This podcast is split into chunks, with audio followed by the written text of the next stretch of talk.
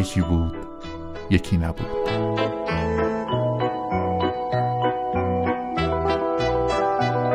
من امین کشاورز هستم و با قسمت نخست یکی بود یکی نبود با شما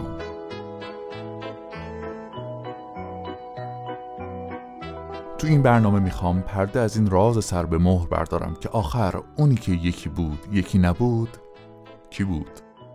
به احتمال قریب به یقین این سوال می‌تونه یکی از ابتدایی ترین و فلسفی ترین سوالات هر ایرانی از دوران کودکیش باشه. هر کسی هم ممکنه پاسخ شخصی به این سوال داده یا ازش گذشته باشه. اما برای من هر قصه ای که هر شب میشنیدم در واقع تلاشی برای مواجهه با این بنیادی ترین سوال زندگیم بود.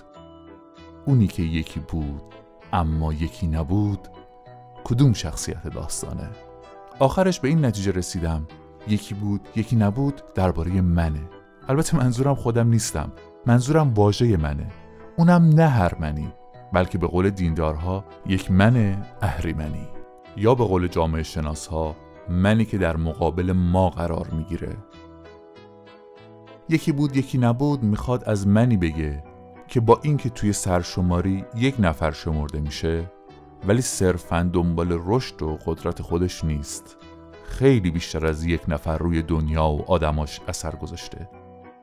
برای همینه که با اینکه یکی هست یکی نیست. خیلی خیلی بیشتر از یک نفره.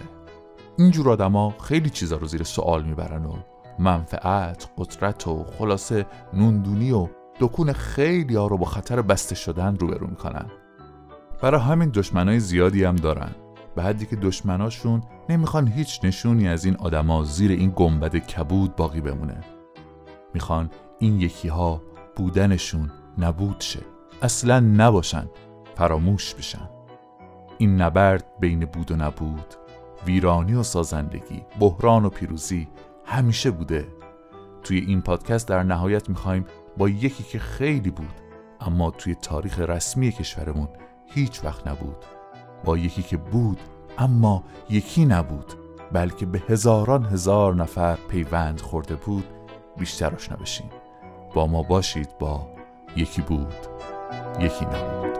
یکی بود یکی نبود زیر گنبد کبود روبروی بچه ها قصه گو نشسته بود. قصه گو قصه می‌گفت از کتاب قصه ها قصه های پرنشاد قصه های آشنا.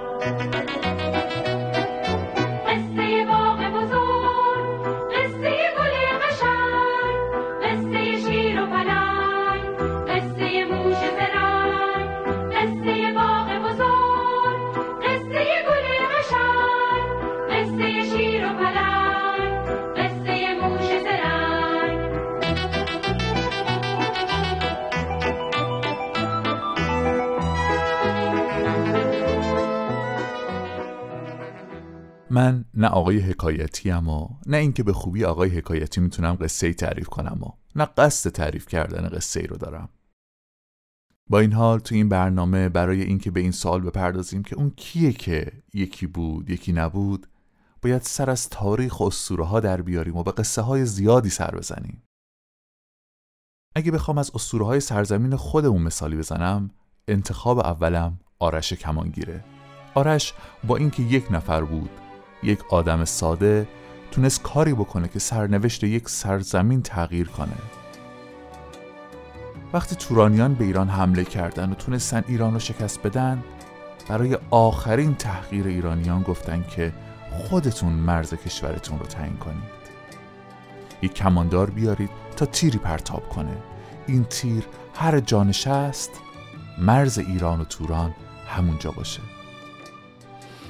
اما یک تیر مگه چقدر می‌خواست پرواز کنه؟ تا کجا؟ تا چند کیلومتر؟ چند متر؟ زنای ایرانی که از بام خونه ها این صحنه رو می‌دیدن و دخترایی که توی کوچه ها بودن با خودشون می‌گفتن آه کو بازوی پولادین و کو سرچشمه ایمان.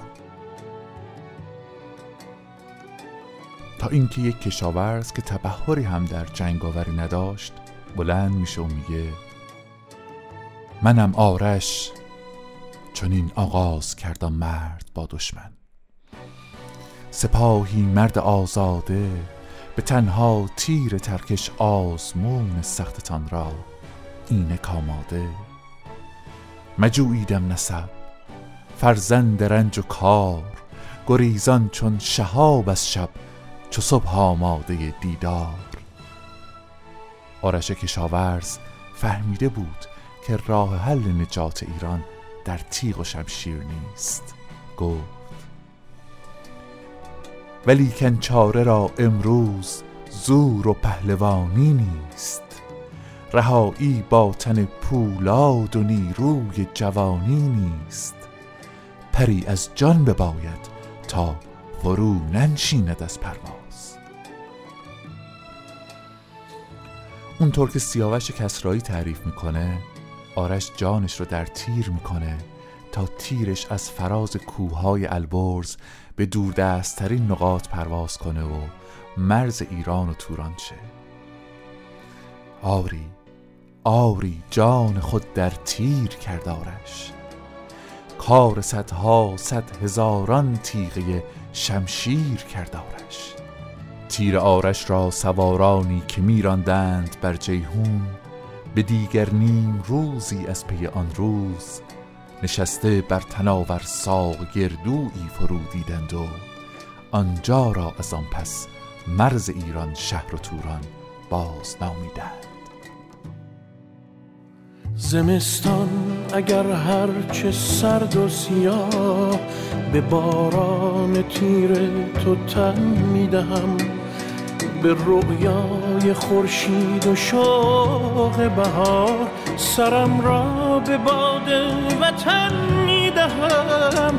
به آیندگان حال ما را بگو که سختی عشق تو آسان شود که ایرانی سربلند جوان سزاوار تاریخ ایران شود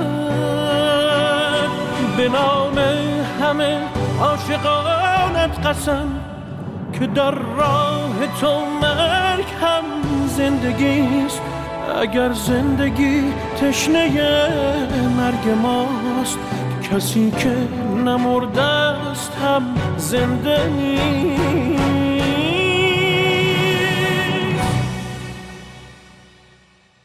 قصه آرش با همه شکوهش مال دنیای اسطوره ها و افسانه هاست اگه بخوام به این سوال توی دنیای معاصر خودمون پاسخ بدم که اون کیه که یکی بود یکی نبود به نظرم یکی از بهترین مستاقاش می‌تونه نلسون ماندلا باشه که زندگی خودش رو وقف مبارزه با نجات پرستی و برخورداری مردم آفریقای جنوبی از آزادی و حقوق یکسان کرد. تو اون دوره رژیم سفیدپوست آپارتاید روی کار بود.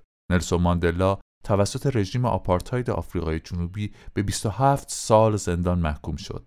ماندلا که خودش وکیل بود در دادگاه در دفاع از خودش گفت در طول زندگیم خود را وقف مردم آفریقا کردم با استیلای سفید پوستان مبارزه کرده و با استیلای سیاهان نیز مبارزه کرده به دنبال آرمان جامعه ای آزاد و دموکراتیک که همه بتوانند در آن در توازن و با فرصتهایی برابر زندگی کنند بودم این آرمان من است که امیدوارم با آن زندگی کرده و بدان دست یابم اما اگر نیاز باشد آماده ام برای این آرمان بمیرم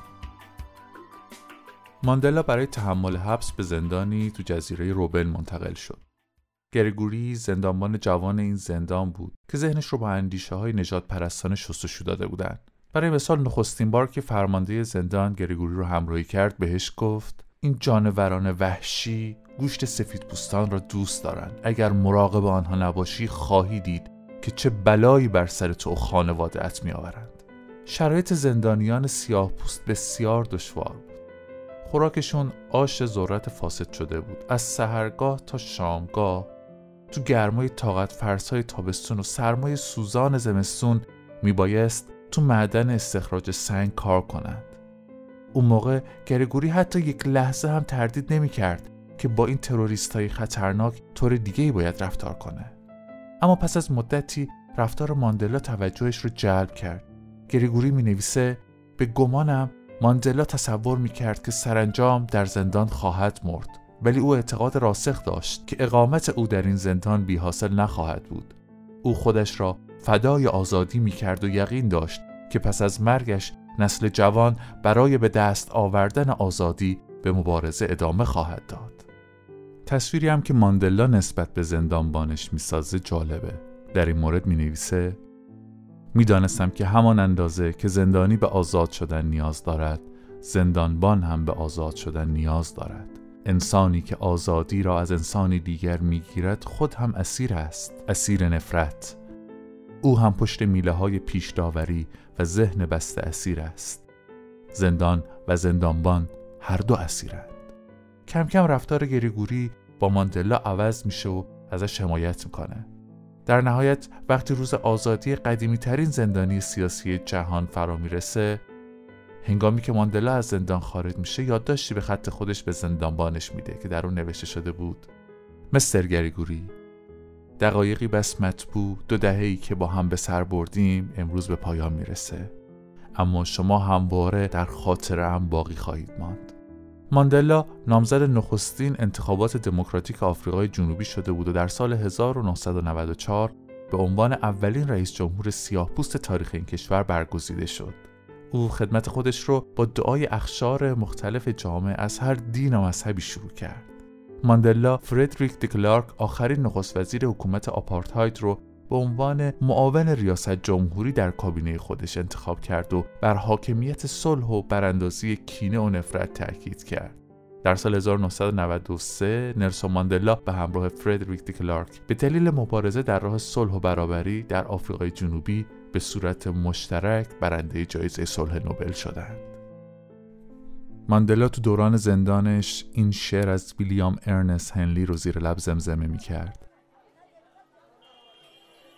در فراسوی این شب تیره که چون مقا کیمیان دو قطب مرا در بر گرفته است برای سرشت استوار و تسخیر ناپذیر خیش شکر گذار خدایانم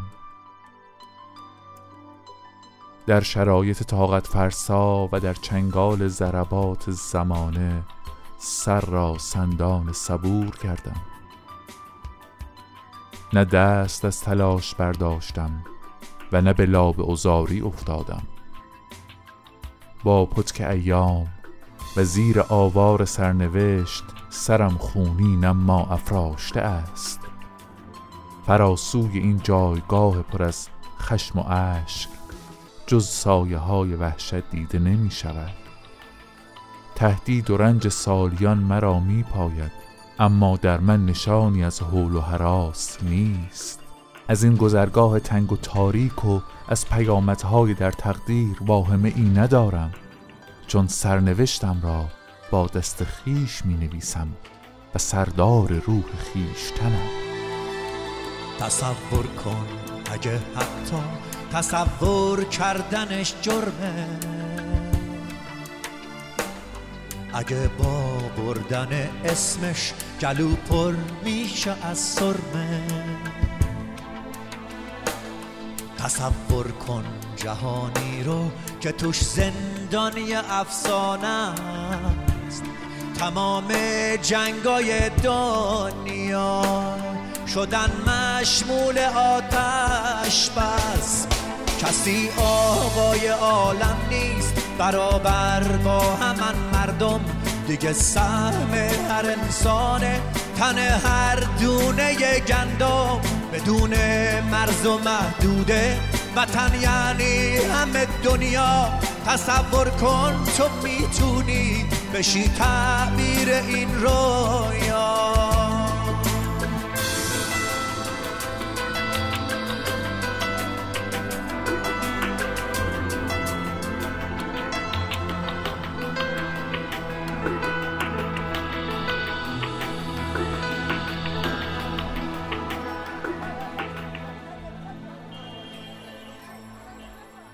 اگه فرصت بود دوست داشتم در پاسخ به این پرسش از شخصیت های دیگه ای مثل مادر ترزا و مارتین لوترکینگ هم روایت هایی بگم. به نظرم با این چند مثالی که زدم کاملا معلوم شده که وقتی میگم یکی بود یکی نبود منظورم چیه؟ منتها فردی رو که من می‌خوام توی این قسمت معرفی کنم تبلیغات منفی زیادی در رسانه های رسمی و تاریخ حکومتی ایران در موردش صورت گرفته. برای همین درست کردن این پادکست برام خیلی خیلی مهمه.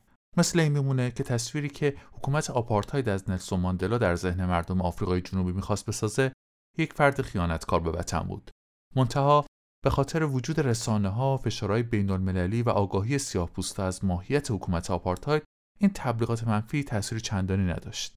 حالا فرض کنید رسانه ها و فشار بین المللی وجود نداشت و به جای حکومت آپارتاید که ظلمش برای سیاه واضح بود، یه حکومت سیاه پوست فاسد روی کار بود.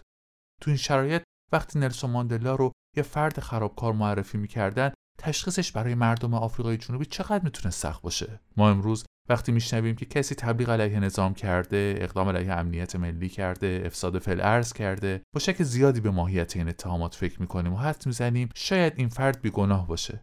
ولی چنین فهمی جمعی توی یک قرن و نیم پیش حتی چل سال پیش وجود نداشت. فردی رو که می‌خوام براتون مثال بزنم چنین شرایط خاصی رو در ایران تجربه کرد. در فقدان رسانه ها و حجوم تهمت های علمای دینی و حکومت که تا حدود خیلی زیادی مورد اعتماد مردم اون زمانم بودن سعی می‌شد حرفها، باورها و آرمانهاش از مردم پنهان بمونه. من در اینجا می‌خوام در طی چند مرحله این شخصیت رو بهتون معرفی کنم.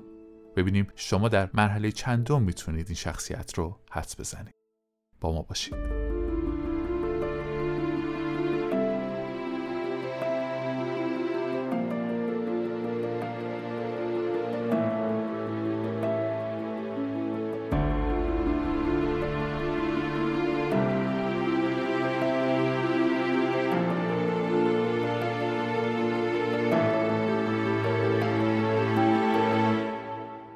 خب بریم سراغ مرحله اول معرفی شخصیتمون. یک تبعیدی ایرانی که آرا و نظریاتش بیش از این که در کشور خودش شنیده بشه در سایر نقاط جهان مورد توجه قرار گرفت. کسی که تونست ایده وحدت عالم انسانی رو در اوایل قرن بیستم تو شرایطی در اروپا و آمریکا مطرح کنه که مدرنیزاسیون، صنعتی شدن، مصرفگرایی، نجات پرستی با تعمیم ایده تناسب برای بقا در طبیعت به جوامع بشری تبعیض جنسی، مادیگرایی و محدود شدن دانش بشری به علم رواج داشت. در چنین بستر جزمندیشانه و مادیگرایانه در غرب بود که ایده های خلاقانه مثل تصاوی حقوق زن و مرد، ترک تعصبات نژادی و جنسی و مذهبی، صلح عمومی، تحری حقیقت، تعلیم و تربیت عمومی، حل مشکلات اقتصادی به کمک اصول روحانی رو ترویج داد. خب دوستان این آزمون کتاب باز و می‌تونید از هر منبعی که دلتون خواست برای پاسخ دادن به این سوال در این مرحله استفاده کنید.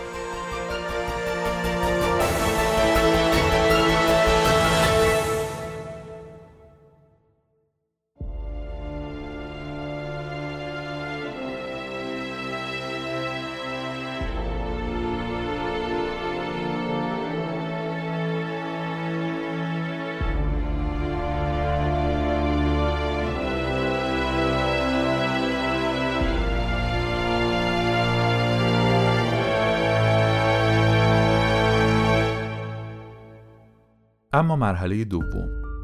در اوایل قرن بیستم بشریت هنوز تجربه جنگ جهانی اول و دوم را نداشت. با آسیبای نازیسم، فاشیسم، تروریسم، کمونیسم تو شوروی آشنا نشده بود. با این حال این فرد تو سفرش به اروپا و آمریکا تونست بیان بکنه که جسم مدرنیته و مدنیت مادی نیاز به معنویت داره تا باعث رفاه بشریت بشه. این در حالی بود که تو دوران مشروطه خطاب به علمای ایران تاکید و اثبات کرد. اینکه تکنولوژی مثل ماشین جاده آسفالته چاپ و تلگراف و سایر صنایع در غرب غیر مسلمان ایجاد شد دلیل نمیشه که حرام باشه و به این دلیل مردم ایران از رفاه مادی محروم بشن. بیان چنین نکاتی بیش از 100 سال پیش که بین سنت و مدرنیته تو ایران شکاف بسیار زیادی وجود داشت کما که البته هنوز همین شکاف قابل لمسه شگفت آوره خب دوستان شما در این مرحله می‌تونید علاوه بر کتاب از گوشیاتون، لپتاپ، تبلت و سایر امکانات تکنولوژیک استفاده کنید.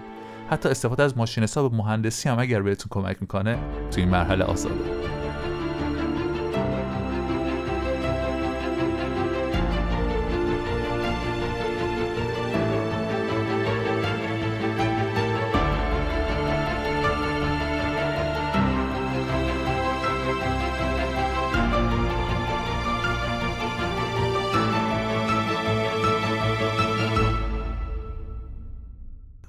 اگه تا حالا نتونستید حد بزنید که این فرد کیه بریم سراغ مرحله سوم. این فرد بعد از فروپاشی امپراتوری عثمانی دوران تبعیدش به پایان رسید. تبعیدی که از 8 سالگی شروع شد و ایشون همراه پدرشون که مروج یک جنبش دینی در ایران بود مسیر این تبعید رو طی کرد. تو این مسیر از ایران به عراق رسیدند و در اینجا پدرشون بنیان دیانت جدیدی رو که هدفش وحدت عالم انسانی بود گذاشتن. در ادامه تبعید به ترکیه و در نهایت فلسطین البته اسرائیل امروزی رسیدند. در هر یک از این نقاط جوامعی مبتنی بر وحدت در کسرت ایجاد کردند. بعد از دوران تبعید که تا اواخر عمرشون ادامه داشت به اروپا و آمریکا سفر کردند ایشون اروپا را به خاطر حجم زیاد تسلیحاتی که ساخته شده بود به انبار بارود تشبیه کردن و فرماندهان اروپایی رو از آتش خانمانسوز حذر کردند در آمریکا سالها پیش از اینکه حق رأی سیاهان به رسمیت شناخته بشه ازدواج بین یک سفیدپوست و سیاهپوست رو تسهیل کرد.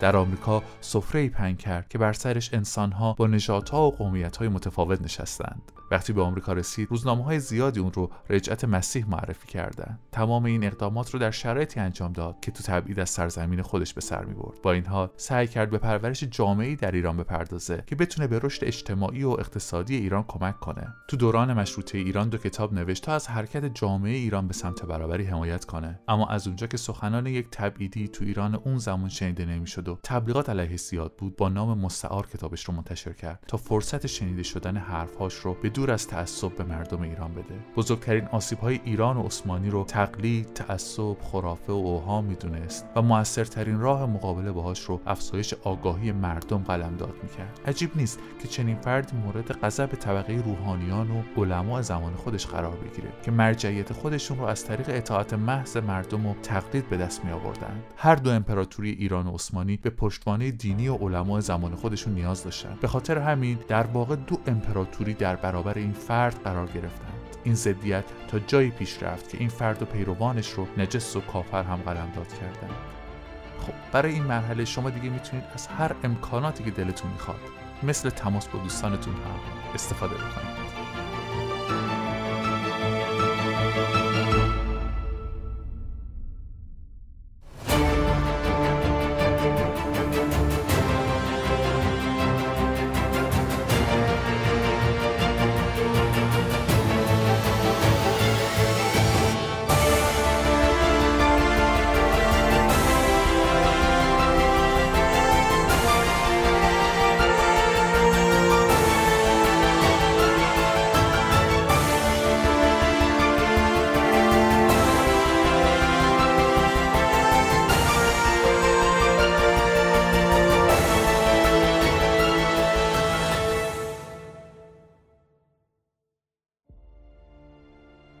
بله دوستان. همونطور که تا اینجا باید حد زده باشید شخصی که مد نظرم بوده عبدالبهاست البته اگر هم نتونستید حدس بزنین بهتون حق میدم. چون توی کتابای درسی و تاریخ رسمی کشور ما جای خیلی از شخصیت های تاریخی کشورمون خالیه. یا اونطور که شایسته است ازشون یاد نشده. ولی امیدوارم از طریق امکانات جستجویی که بهتون پیشنهاد دادم به منابع خوبی دسترسی پیدا کرده باشید. عبدالبها فرزند بهاءالله بنیانگذار دیانت بهایی بود. هدف این دیانت ایجاد تمدنی جهانیه با مشارکت همه اقوام و ملل. عبدالبها زندگی خودش رو همونطور که در مراحل قبل براتون گفتم صرف ایجاد پیشبرد جامعه مبتنی بر وحدت در کسرت کرد و تلاش کرد بنیان چنین جامعه جهانی رو بگذاره. امسال یکصدمین سالگرد درگذشت عبدالبهاست. برای تقدیر و بزرگداشت از عبدالبها و از طرف دیگه کمک به خودمون برای کشف مسیری برای آینده کشور و جهانمون و برداشتن قدمی هر چند کوچیک در این راستا مجموعه این پادکست ها مروری بر آثار و اقدامات این شخصیت ایرانی خواهد بود. کندوکاوی در زندگی کسی که یکی بود یکی نبود.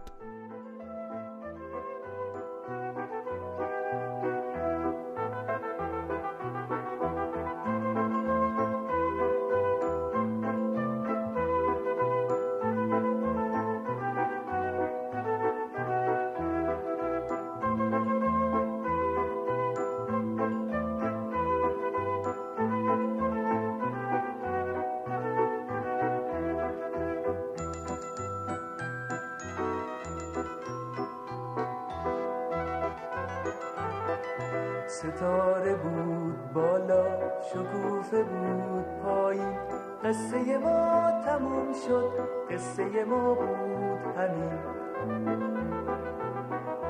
آین اومدیم.